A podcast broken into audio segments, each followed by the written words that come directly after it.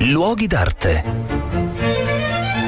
Un cordiale saluto da Marco Carminati, mi trovo a Mantova e vi voglio accompagnare a vedere uno dei gioielli nascosti, nascosti perché si trova al chiuso, di questa bellissima città, cioè il Teatro Bibbiena, un gioiello intatto del Settecento. Questo teatro ha una storia molto interessante, pensate, sorse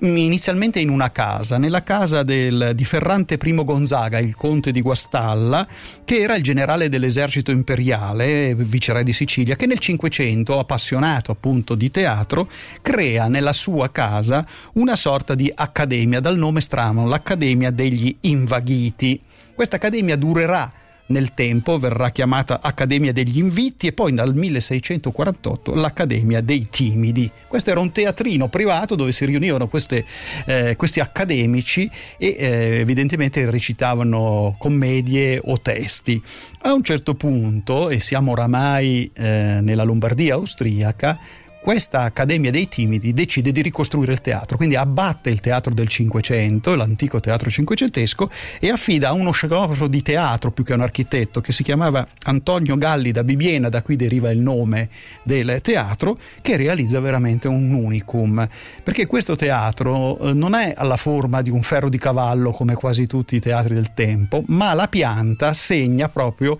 la silhouette di una campana, tra l'altro con vari ordini, quindi con un'acustica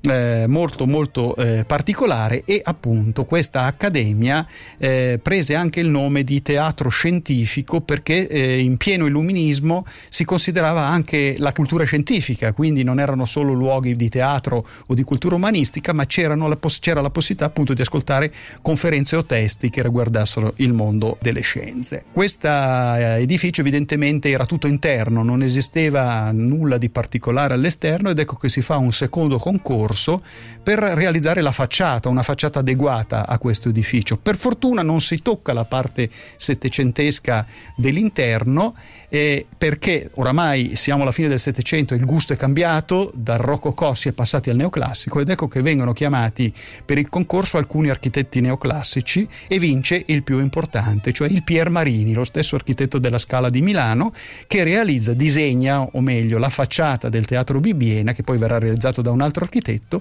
creando proprio nel cuore di Mantova una sorta di gioiello che in qualche modo esprime la lievità e la qualità della cultura illuminista lombarda.